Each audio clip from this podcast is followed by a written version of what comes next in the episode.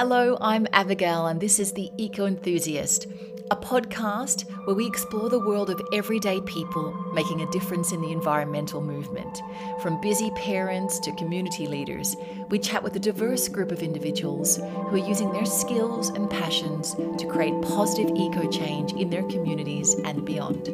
Whether you're just starting your sustainability journey or you're a seasoned pro, we hope to inspire and empower you to take action and make a positive impact on our planet. So join us and let's start building a better future together. Today, we are honoured to have as our guest James Forbes, the CEO of the Jane Goodall Institute Australia. With over 20 years of experience in the charity sector, James has dedicated his career to promoting environmental conservation and sustainable development.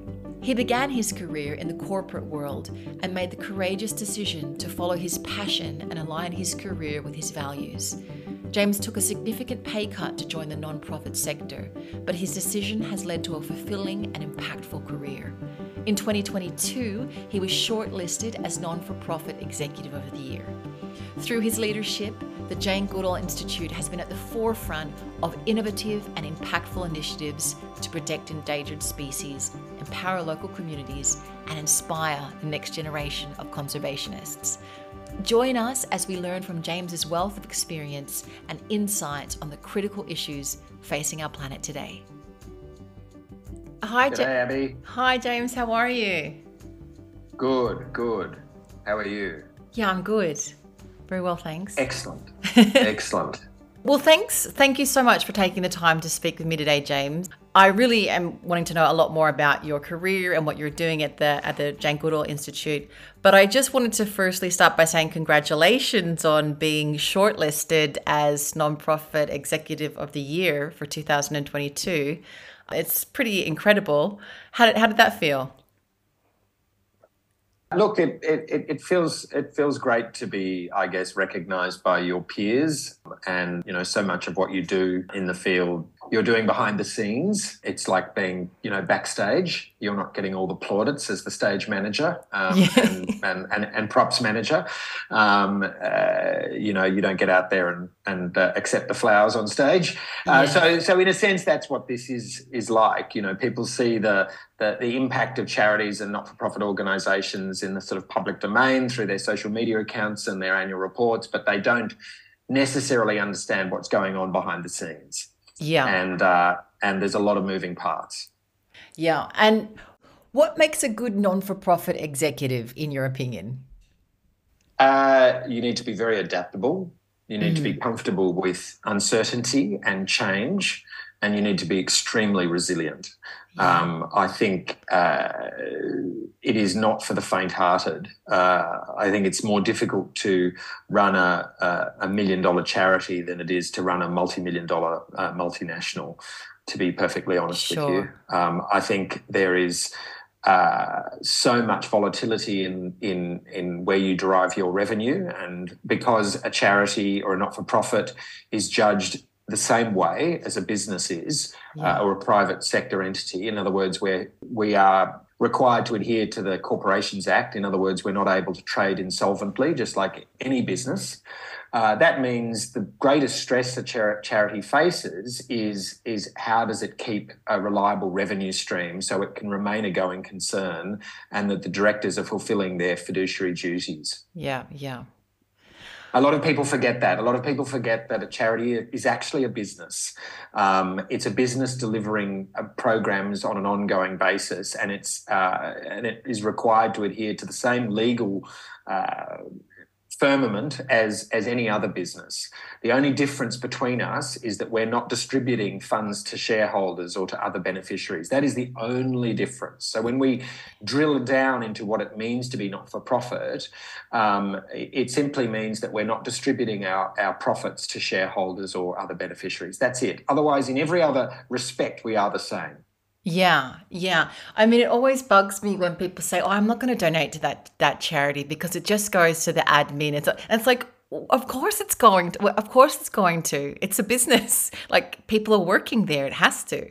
But yeah, and and every charity's administration structure is different. Yeah, right? and because because the public expects us to have uh, to be accountable and to be transparent, uh, we are subject to a, a, range of compliance processes as we should be. Um, but that compliance process uh, requires a lot of administration, um, yeah. and so those funds are and and you know you tell me an insurance company that's willing to offer us workers' compensation at, at, at a zero premium. There are none. Uh, you tell us uh, uh, public liability that are offer uh, to offer us public liability insurance for zero dollars. There are none. So if you're a donor, the greatest thing you can do is say to a charity, How do we help you get your overhead out of the way? Because that's all that administration is it's overhead. It's the uh, unavoidable costs that a charity must bear in order to deliver its programs. And if you have uh, additional funds or you're giving $20, just say, no, I'm going to give 25 because I want to help. I want that $5 to go to their administration. Yes. Uh, because if, if we're not focused on worrying about our overhead, we can focus more on our impact. I yes. can have my team spending more time on what we're doing to deliver for the outcomes we're trying to deliver. So it's just a stupid and ridiculous accusation that gets yeah. leveled at charities. I uh, know. Uh, and uh, it, it frustrates me. I don't walk into a car dealership to buy my latest model Subaru or Toyota and say to the uh, to the dealer, "Oh, um, I'm not going to pay your forty thousand dollar price tag. I'm only going to pay thirty thousand because I think your your shiny showroom you shouldn't have spent that money. Yeah. Uh, and and and you know that desk that you're sitting at that I, I think that's more expensive than you should have. I mean, it's just absurd. It's so absurd. You, you, you would not say that to a business. So why are you saying it to a charity? At the end of the yeah. day, I am working every day to try and remain solvent. Yeah. And yeah. and and that means that I am thinking about where I can cut costs without cutting programs. And, and, and cutting staff so I can't I, I, I can't deliver programs. Yeah. So you know people need to think really carefully about what admin means. Uh, yeah. Uh, and the media do us no favors. They they they get caught up in this and accuse charities one one of another of wasting all this money. Well, you do you tell me how how else I'm going to cover these overheads? Yeah, Please yeah. It, it always bugs me when I hear it. Yeah, and when when your when your audience have got a solution for me, I'd love. I'm all ears. Yeah, yeah. Yeah, I wonder. Yeah, I hope um there can be more people, more people from charities speaking about this because it is so ridiculous. It's absurd to me when I hear it. But I probably was part of that, com- like making those comments years ago as well, when I wasn't really conscious of of just what it really takes to, you know, to, to create a charity or to maintain a charity. It's it's so weird to me when I hear it these days. People go, "Oh, I, I've heard a lot of that goes to admin," and it's like, of course it does. of course it does. But that's what the I want. Charity to... can't operate. The charity yeah. can't operate without it. It's yes, and I want I yeah. want it to go to the admin. They're working really hard to do great things. So yeah, of course and, they should be and, paid. And you know, this is this is where corporations and uh, you know large philanthropists. So I've had I've had a large donor in the past at a charity I worked at say, I'd like you to put this towards staff development or staff training. Because one of the other things that, that charities don't have the luxury of doing is often spending much on developing the skills and the abilities and capabilities of their team because that's seen as wasteful, right? Yeah. And yet, the more effective you are as a team to deliver your impact, the more capability you've got. The corporations grab all these graduates out of university because, well, they can pay the big bucks. So, why would you, as a graduate out of university, go and work for a charity when you could work for a corporation because you're going to earn higher dollars? But that sets up a, a, a power imbalance from the very start.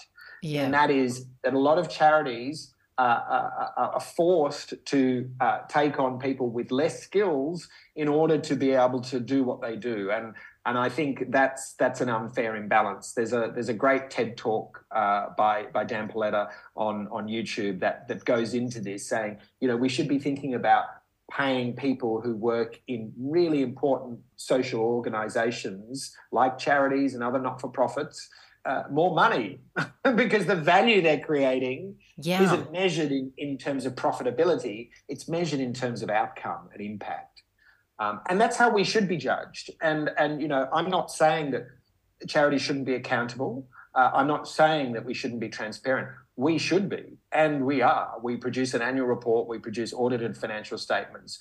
Uh, there is a very strict compliance process that we are subject to. So, yeah. uh, and that's as it should be. But I want people to understand that that comes with a cost, and that isn't a cost we can defray easily. Uh, they are direct expenses that come out of our of our balance sheet as cash. yeah, yeah, I can I can imagine. Uh, so adaptability is an, is the biggest strength you think a, a non non for profit CEO must have. Yeah. Mm-hmm. Yeah. So how did your life's journey lead you to this position, and how long how long have you been working at the Jane Goodall Institute?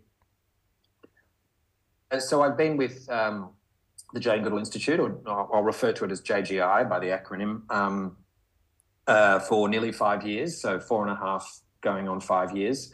I, I came to the CEO role as many new or first time CEOs do um, by taking on an interim position. So I, um, I, I, I, replaced uh, someone who went on maternity leave. Um, and over a period of time, she chose not to return and also moved countries. So uh, uh, then the board appointed me the, uh, to the position on a permanent basis. Um, and I was also the first full time staff member. So we have eight staff. Um, we only have uh, two members that are full time, the rest are all part time, uh, which alludes back to what we were talking about just before about capacity constraints. I'd love all that uh, those eight staff to be full time, frankly, but I just don't have the funds to do that. So, so we're always kind of working at the margins to try and escalate our impact while struggling to pay people to deliver it.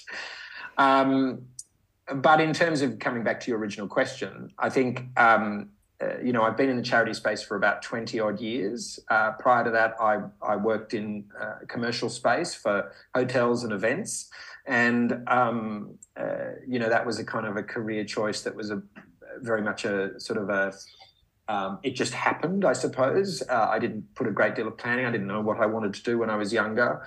Um, but I made a very strategic decision about 20 odd years ago to go into the charity sector.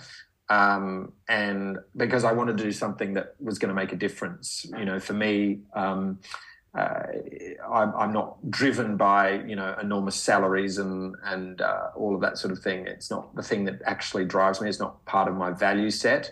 Um, uh, obviously, you want enough money to live on, but I have that, and I'm, uh, you know, I think uh, comfortable in a, in a, in a, in a modest way.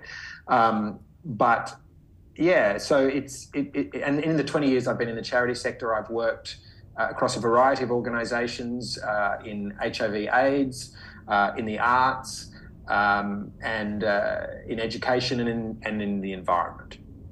Wonderful. And I've worked with every, everything from sort of large global NGOs like WWF Australia uh, to very local um, uh, dance companies uh, like the the Bondi Ballet, which um, uh, which was a very small Sydney-based dance company. I mean, you've kind of detailed this a little bit already, but what is the best part about being uh, an executive of the Jane Goodall Institute? And what is the the shit sandwich? I mean, have you told us a little bit about the shit, like the shit sandwich already? Uh, it sounds like it sounds kind of very stressful, and that you have to you're constantly you know trying to keep it afloat. But yeah, could you tell us about the, the best of this job and position and and and the, the struggles? Uh, the best thing is, uh, without question, having the the great privilege of working for one of the most iconic women in the world. Um, and uh, you know, Jane herself, dealing with Jane herself is is you know uh, wonderful, and and I don't get to speak to her very often. Um, uh, obviously, I've met her, and and and she last visited Australia in 2019, um, just before the pandemic. Well, about a year before, actually. And uh, you know, we did an Australian tour, and and that was absolutely wonderful. And she's got a wicked sense of humour and enjoys a whiskey every day, and and so on. And um, you know, I think as as a, as founders go, um, I've also uh, worked for founders in the sector, um, which has been incredibly depressing. So, uh, you know. Um, uh, you, are brave if you're taking on uh, working for founders, that can be really problematic. And and my message to all founders is is is um, you know there, there comes a time when it's it's your role to sort of move out and maybe take on a more titular role and let the organisation mature and expand as it should. Um, but some people find that very difficult to do, and they d- determined to keep the hands on the tiller, um, and that can create a really uh, negative culture for those people who work in in those particular entities. But I think that's absolutely the the, the positive. The other positive about my my job is obviously the impact, the work that we do, um, both in terms of uh, you know traditional chimp conservation across Africa, but for a lot of people wouldn't know that the Jane Goodall Institute has a youth program called Roots and Shoots.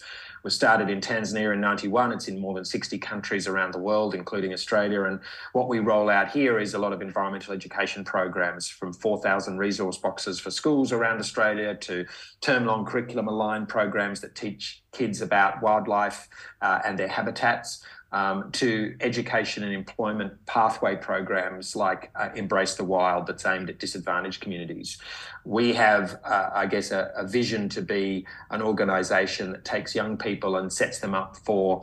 Uh, having an environmental practice and sustainability mindset, irrespective of what career they go into. We don't want uh, we're not we're not here to produce lots of you know uh, primatologists or ethologists uh, or other scientists. We're, we're here to encourage anyone, irrespective of their field of endeavour, to, to, to be thinking about what their impact on the environment is every single day, um, and particularly in the in the career that they choose to take on. So that's that's you know a big part of uh, of what makes uh, life positive. And and then also the pleasure of working with a great team. That's another positivity. Um, i'm very fortunate and blessed to have a great team around me of both staff and volunteers and a terrific board. Uh, when it comes to what you described as the, the shit sandwich um, I think it comes back to uh, the volatility in revenue and um, the difficulty in sometimes working with um, uh, wealthy donors, be they uh, private, be they corporate, be they government, be they foundation. Um, and sometimes you have, d- despite your best efforts to build relationships, uh, they they move on. So there's a lot of fluctuation yeah. that goes on, um, and some of it's outside your control. And then you've got to work, you know, ten to the dozen to kind of replace funding that may have been pulled out. Um, and I've had many sleepless nights about that. Uh, that you know, causes me a great deal of grief because coming back to our earlier points, you know, the board is concerned about uh, the organisation's ability to trade solvently as it must do under the Corporations Act. And without um, uh, certainty in terms of revenue streams, um, it, it, it makes that really difficult, really challenging. And if we trade insolvently, we're shut down. That's it. It's all over Red Rover. Uh, there is no more Jane Goodall Institute Australia. So you know that bears down on me quite a lot, and I I not only am the CEO, but I'm also the main fundraiser for the organisation because we're a very small organisation. I don't have a team of fundraisers. Yeah. Um, so I do a lot of the donor cultivation and asking and stewardship and you know grant applications and so on.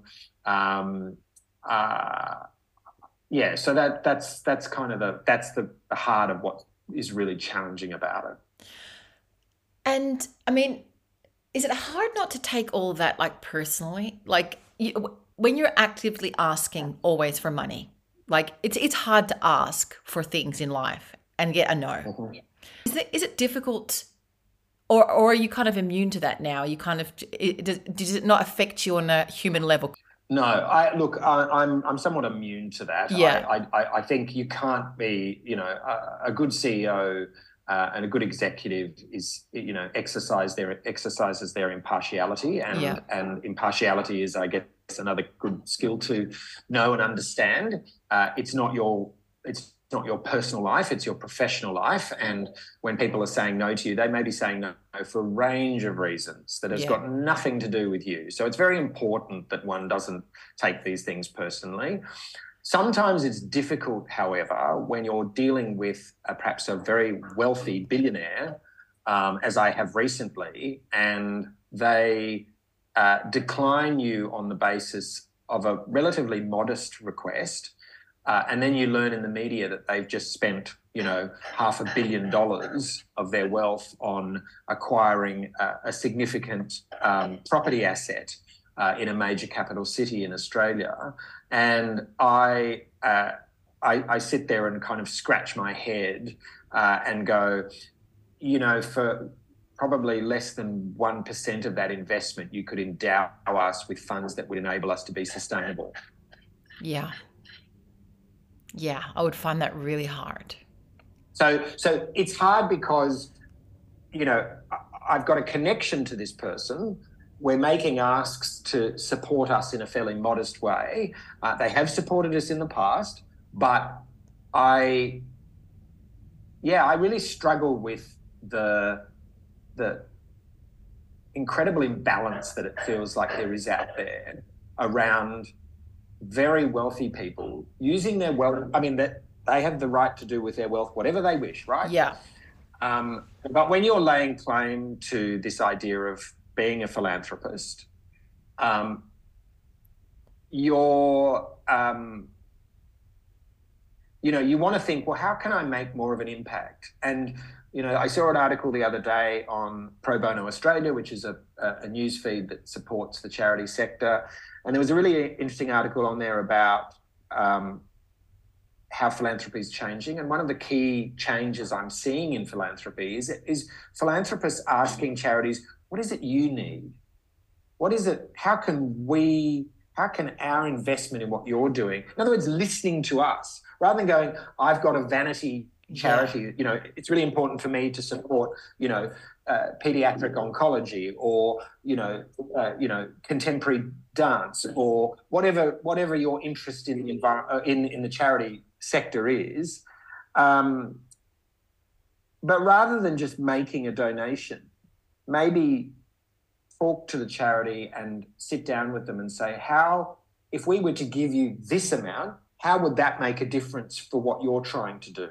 or what level of investment would set you up for success. Yeah, yeah. So shift the power around so that we're not coming to you going, oh, please give us money. Yeah. Because we're going to make a difference. But rather ask us, what would it take for you to be successful? If yeah. more philanthropists asked charities that question, we'd see really great change and great impact. Because at the moment, we're just dancing around the margins. Yeah. Yeah. We are just dancing around the margins. And why are we, we dancing around the margins? Because billionaires are spending huge chunks of their assets on uh, on uh, investing in other assets rather than social change. You know, uh, yeah. I mean, you look at people like Bill Gates. Um, you know, he's doing an amazing job. He's sort of going to divest most of his wealth uh, to invest in his charity space. And I, I, wish more billionaires would do what Gates is doing. I think I think there's um, there's there's there's we're going to see more change, more impact if that money is more equally distributed.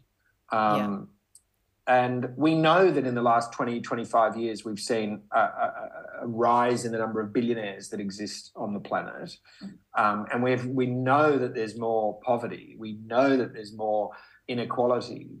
Uh, so, you know, what, what we're doing in terms of the environment or uh, education or uh, various other things, um, uh, we're only chipping away at the margins. We're not making substantive headway, and and that's for, and that's because we don't have the investment. Yeah. So uh, uh until until philanthropy and the corp, even the corporate sector as well. I mean, if the philanthropic and corporate sector and government sectors came together and said, you know, look, here are the the kind of key areas that we want to see, um, uh, you know, change in terms of accountability. Um, who can we get to deliver this change? Then we'd see, and, and we, we, we put a number on that, then we'd see some real impact.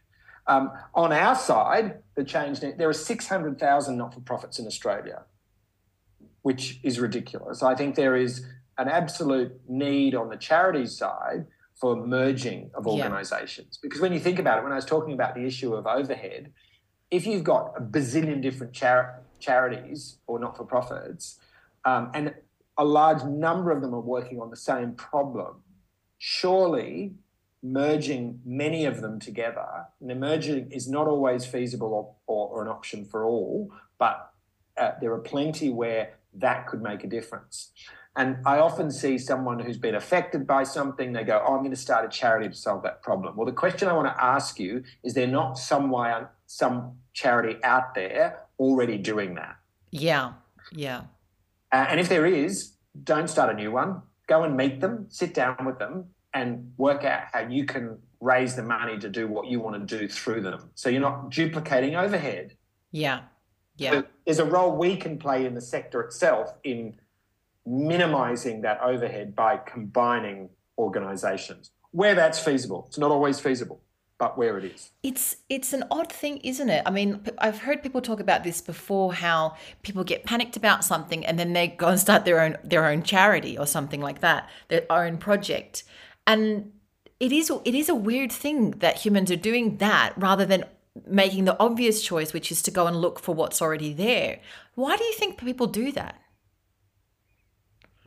Uh, well, I think it's driven by a crisis. So, you know, yeah, someone's been personally affected by something. Yes. Um, and uh, and that then, in order to deal with the, you know, often it's grief and loss. Um, uh, but not always. I mean, there's there's there's all sorts of reasons people start their own organisations and and and, and, there's so there's so much diversity within the sector. It's it's impossible to to say that this is this is applicable across all of these scenarios. But you know, there's often a situation where someone's experienced loss, and so they go out and and um, uh, you know commence something because they feel there isn't something there doing what what what is needed to be done. But again, I argue that if if it's not there, then bring the proposal to an existing organization that works in a related space and help them build out that project within the within the framework of their organization. Yeah. Because they're they've already got the offers. They're already paying the compensation. They're already paying dealing with the compliance. They're already dealing with all the all these costs that you as a new charity organization are going to have to bear yeah. separately so yeah if that makes sense yeah no that makes perfect sense Okay, so you talked about some of the projects uh, um, that you you have going at the Jane Goodall Institute. Is there one that you would highlight, one that you would love people to get behind, or is that really unfair to ask you to, to choose one? Uh, yeah, well, I suppose it's a bit like saying, you know, which is your favourite child. yeah, uh, you, I was thinking that. But look, I'd say that at the moment, I think the, the, the project that excites me the most because it's also about the one that has the potential to make us a sustainable organization into the future is Rewild Your School. Um, it's a program that we piloted during the pandemic uh, to 13 schools across Australia. Um, it is a program that um, uh, is term long. Um, it's a link to the curriculum. Um, so it's designed to uh, totally cater for teachers in primary school uh, to deliver. It's step by step. So whether the teachers have got any background in STEM is immaterial. Uh, our program makes it really super easy to deliver. Uh, the, the, the school or the class that books the program uh, chooses a champion animal, and then they learn all about that animal's life cycle.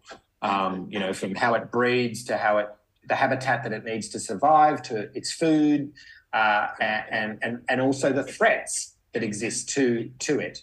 So, um, uh, and then they go through the process of doing a planting day, allocating an area on the school grounds, planting uh, plants that support the, the um, that that animal that they've they've selected. We've got 22 champion animal species in the program that they can choose from.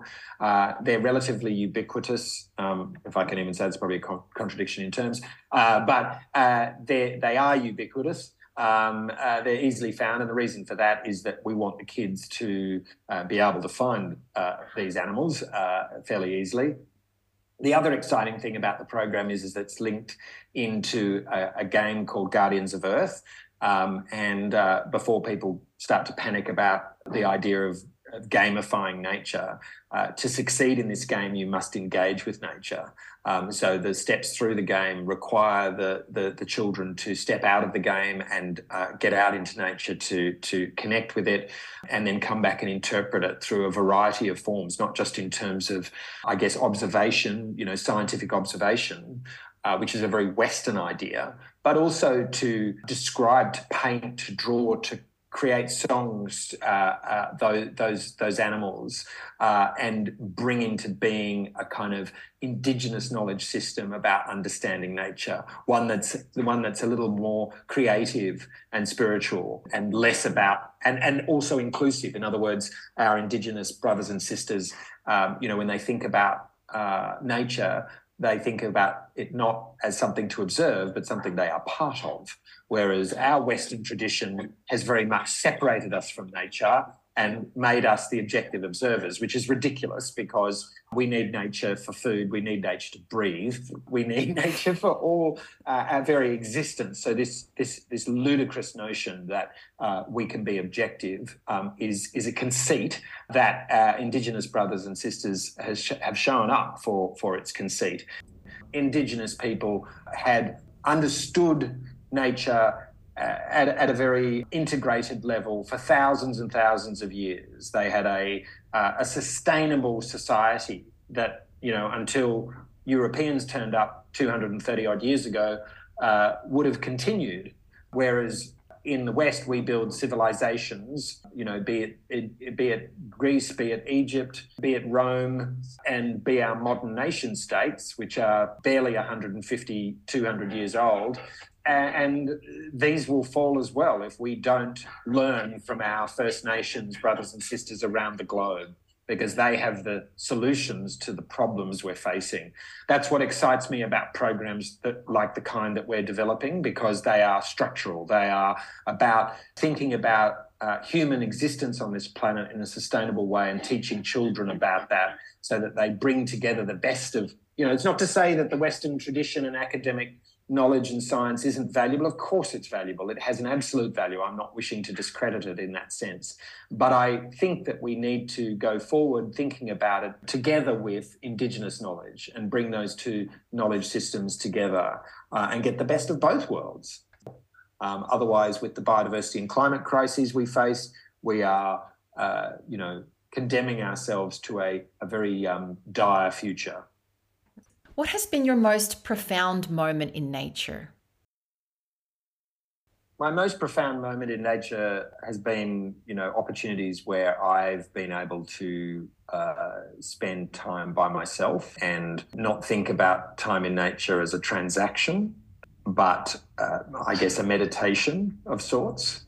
And when I've engaged with nature that way, that's when I've understood uh, my relationship and part of nature, so that I am part of this process. I'm not an observer, an objective observer, as I mentioned before, and that nature is a great healer when we allow ourselves the space and time to uh, stop uh, and disconnect from our modern existence and allow nature to do its job. And I know that may sound esoteric and metaphorical in a sense, but but it's actually quite practical and tangible. And uh, when you uh, go and uh, spend uh, significant time in nature meditating, and I've done 48 hour solos, um, uh, that process naturally invites uh, a, a resistance that comes up because it's like, you know, you want to fill time with something rather than just staying still and present. Um, but when you um, override that instinct that emerges, and really it, it, it's just a reaction to the fact that this is a habit or a pattern you've got into, an addiction of sorts. When you resist that urge and just let yourself sit and stay present in nature over that 48 hour period, you start to relax and you start to heal and you walk out of that process with a perhaps a solution to a problem that you've been facing and nature's helped you conceive of that solution. Um, uh, a lot of First Nations groups call this vision questing. It was part and parcel of uh, a lot of First Nations cultures around the world where adolescents would be sent into nature away from their community and asked to spend time reflecting on their purpose and allowing that to just emerge and uh, and that would give them guidance and give and give them a sense of purpose. But it also gives you a humility. At the moment, we've got a global epidemic around narcissism, and it's exemplified through some of our political leaders, past and present. And that narcissism is incredibly destructive uh, for us as a species because it talks about me as an individual and not me in terms of my shared responsibility with my family, my friends, my community, and the role that I play giving. And we're most happy actually when, as an individual, when we're giving of ourselves, when we're in service to something bigger than ourselves, not when we're taking what we need at the cost of others. So I think that's what nature and my experience in nature has taught me is you know that humility and and and modesty is found because you when you spend that time, you you you realize the awesome power of nature that's kind of there all the time. I mean, you don't need to do the 40 hours solo. You can go and just, you know, people know that if they go and spend a weekend away from the city and they go for a bushwalk or whatever, that they'll get those benefits. You do.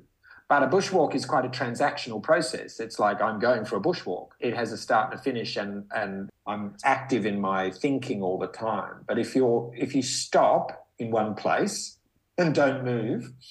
And I challenge your listeners or viewers to to do this for 48 hours.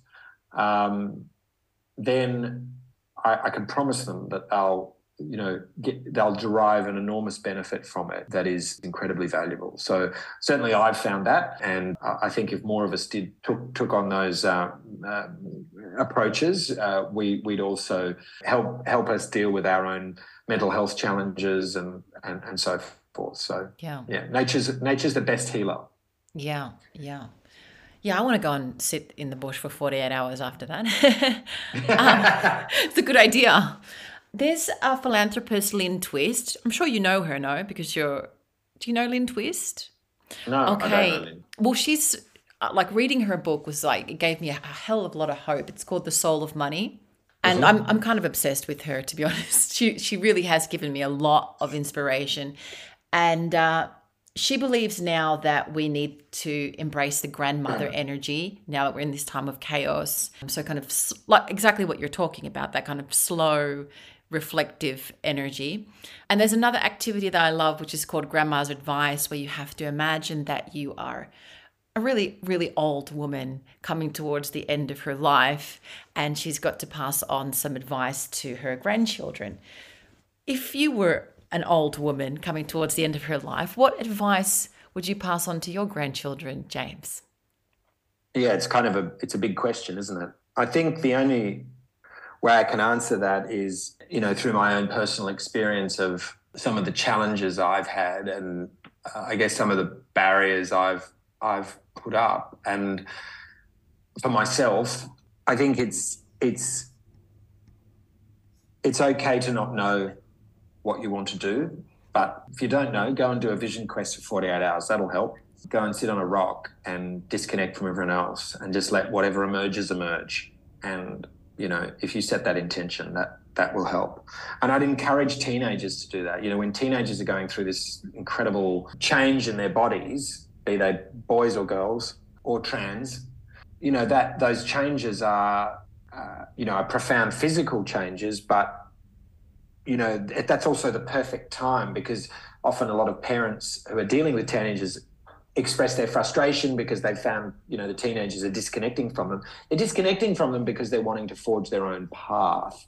And, and we should be encouraging them to do that um, and to, to, to, find their purpose um, and to seek that sense of modesty and humility. So I'd be I'd be advising them to uh, push their kids out the door and, and, and go and do those nature solos as, as much as possible.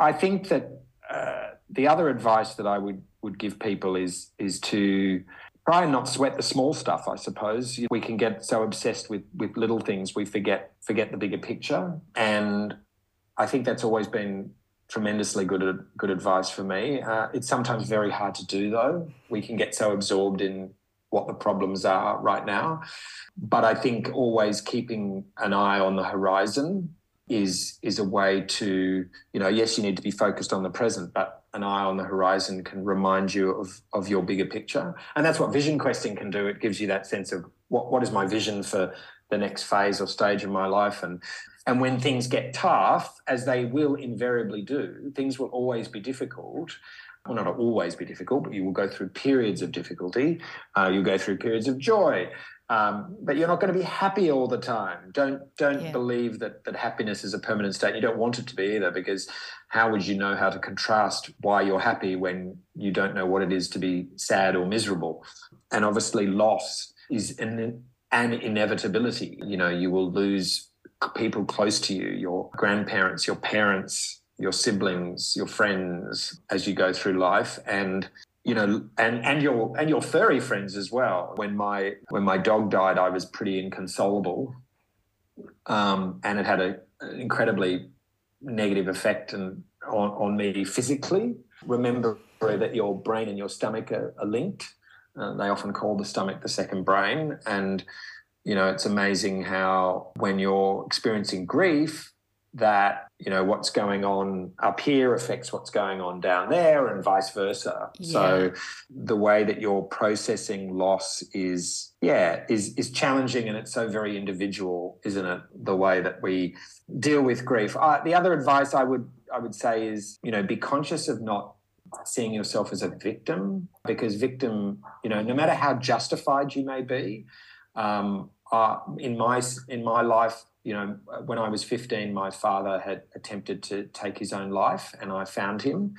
Um, and that that had a, a, very you know a large impact on me for a very long time, and, and because I saw myself as a victim of the situation surrounding my parents' divorce and his attempted suicide, and I didn't even realize that I was living as a victim. So yeah. I didn't realize that I was uh, operating in this headspace that said, well, this these these shit things have happened to me, so I deserve to feel this way. And, you know, you all owe me something. Yeah. But that didn't get me very far.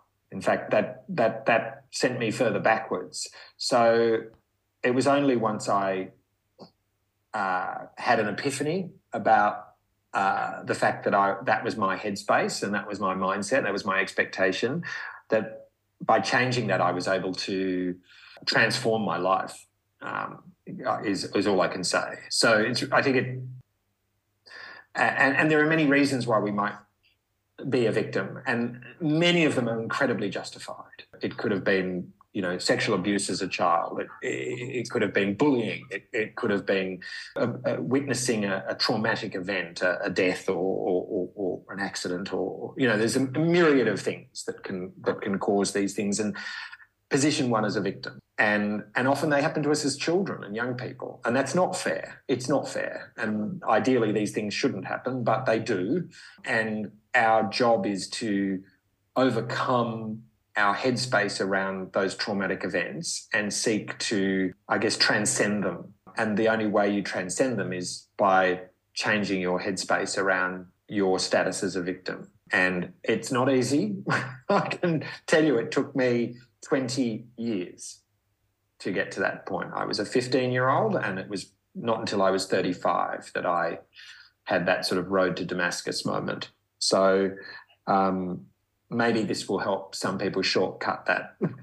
they don't spend 20 years living with a trauma that um, is is you know particularly difficult. So yeah, I think that's probably about enough for me. If I was the grandmother, that that probably covers it off for the moment. I'm sure there are other things I'd think of on another day, but yeah, no, it's very very good advice. I, I love all of that. Um, with this ecological emergency that we're in, we have to make lots of changes, personal changes, changes in community level, global level. It's a lot of change happening. The climate's changing. What is one thing you hope never changes? Uh, human kindness. I mean, I know it might sound trite or a little bit cliched, but uh, I think we need it more than any, uh, more than ever at the moment. I find it extraordinary that the kind of tribalism that we've fallen into, uh, that's been accelerated by social media, and in fact encouraged by large social media outlets because it suits uh, their operation. This tribalism has, you know, given rise to uh, political threats that we thought were were kind of completed or finished or very much in the past, and the fact that they've kind of reared their ugly head um, places uh, democracy uh, for the first time in uh, a long time, I suppose, at, it, at, at, I would say, some of its most dire threats since the Second World War. So I think that you know the importance of being able to reach out and be kind to those people you disagree with on matters rather than be angry and and uh, you know I understand the anger that's out there about issues that we're not facing up to like the climate crisis. I get that people are angry, but unfortunately, hatred doesn't solve those problems. And I think kindness goes an enormous way to, yeah, repairing the damage done to democracy. And if you think of it as a, as a local process, it's something you can do. And if you multiply that out in your community and you kind of, you know, I suppose the pay it forward idea is, is, is, is one way to do that in a practical sense that you know the more kindness you express at a local level and hopefully that then multiplies. And on, on social media don't get don't get swept up by it. And you know that comment you wanted to make on that feed don't. Yeah, yeah. you know type it out and delete it or just just don't engage because we have the power. You know, the, the, the, the social media channels are playing on this outrage that we all feel about everything all the time. And, you know, if we don't engage with it, uh, we'll, we, that, you know, we're, we're basically taking away the contract that we, we, we have with these big social media entities. Um, yeah. And they're relying on us to be outraged yeah. You know, and uh, that's not to say there aren't issues that are legitimately, you know, reasons for us to be outraged, but uh, the extent of it and and and the the regularity of it is, I think, the thing that fascinates me. I get outraged. You know, I get outraged by things. And I, I really am trying to train myself out of that. And there's one thing that I do now. I don't always do it, but I try to do. It's from the book called I May Be Wrong um, written by a forest monk. His biggest lesson of all was that whenever someone says something that you don't agree with, before you respond to them, say to yourself, I may be wrong, I may be wrong, I may be wrong, and then respond. It, and you probably won't respond. The reality is you probably won't respond. But, but I, really, I really like that little that little um, yeah.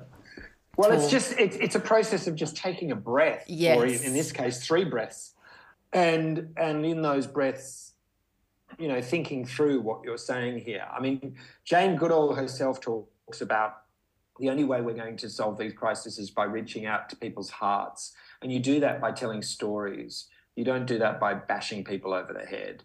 Yeah. Um, because by bashing people over the head, with metaphorically speaking, of course, is you get them to retreat into their positions more strongly. So you don't bring, and at the end of the day, do you, do you, do you want them to do that? Or do you want to bring them along on your mission of change? Well, yeah.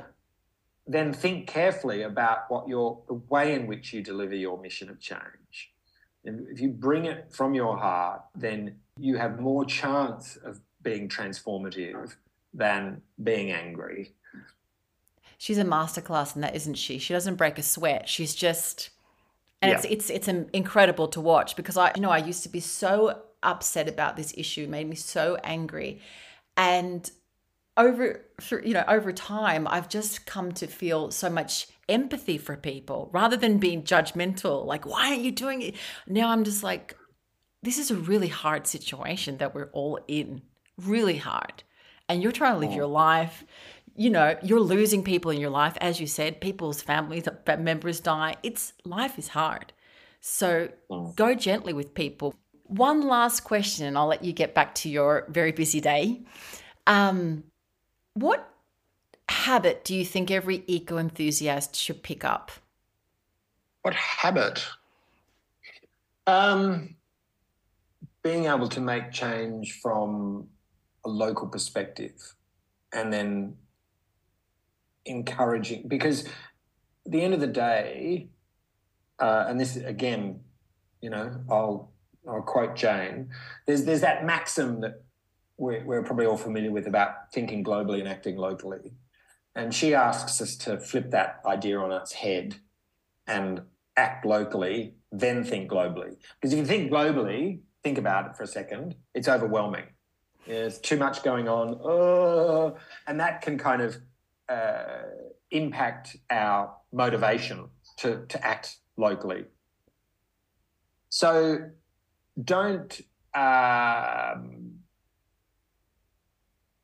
don't deny the possibility that you taking action in your local community is a value because your leadership will be observed and will be seen and that then gets replicated. So what you want, I, th- I think the greatest thing an eco activist to do is to start doing something near their home and to encourage the neighbor and the neighbor and the neighbor. And, you know, when you then start to multiply that action, you start to see real change. So, yes, there are lots of great big conservation organizations or environmental organizations doing great things. And, you know, whether they're doing advocacy to government, whether they're doing on ground work, rewilding areas, whether they're doing species um, restoration um, and uh, reintroductions, all of those things are valuable. Um, but I, I don't think anything beats the power of being able to make change in your local community. And when you do that and you bring others along, you're also contributing to democracy because democracy at its heart is about local community engagement. And if you build that community cohesion, you build that sense of community at a local level, you are not just saving the environment, you're helping your democracy prosper. So I think that is a win-win uh, for for all involved. Um, so yeah, I'd like to see more uh, eco activists thinking about uh, what they can do at a local level. And you know, when you join Roots and Shoots as a member, you get a great re- resource kit. It's free to join. Um, I will yes, spruik Roots and Shoots at this point. It's free to join. You download the kit. Um, it gets you to go out and look at what are the assets and liabilities in terms of the environment your local community, and what which which one of those do you want to address, and you make the choice. It's not up to us. It's up to you. So uh, this is all about people understanding that they have agency and they have the power in their hands. And the more they do it, they'll be recognized, they'll become a leader, and others will, will join them. Um, and, and so if we do that across the nation and around the world, uh, then, uh, you know, when you think global, it's not so uh, overwhelming. Wonderful. Well, Thank you so much, James. It's been such a pleasure talking to you. I feel very inspired. Um, yeah, and, and I feel like I, I, know a lot more about how um, these types of organizations work, which is what wonderful. And I'm definitely going to go and sign up for the roots and, roots and shoots for my community and for my son and all of that. So, very excited. Thank you so much. My pleasure, Abby. All the best. Thank you. Bye. See you later. Bye. That's it for the Eco Enthusiast this week. I hope you enjoyed today's episode. I certainly learned a lot. I felt like I had dropped in on a man in the middle of a very busy day doing a very stressful job of trying to keep of trying to keep this organization afloat we really need to support people like James and people like Jane Goodall doing these wonderful things in the world. So I'm going to head over to the Jane Goodall Institute webpage and see how I can get involved with the Roots and Shoots program here in my in my community. As always, we finish with a nature poem. This week's poem was actually written by my sister. She did the activity of going out with her children into nature and they all wrote a nature poem each.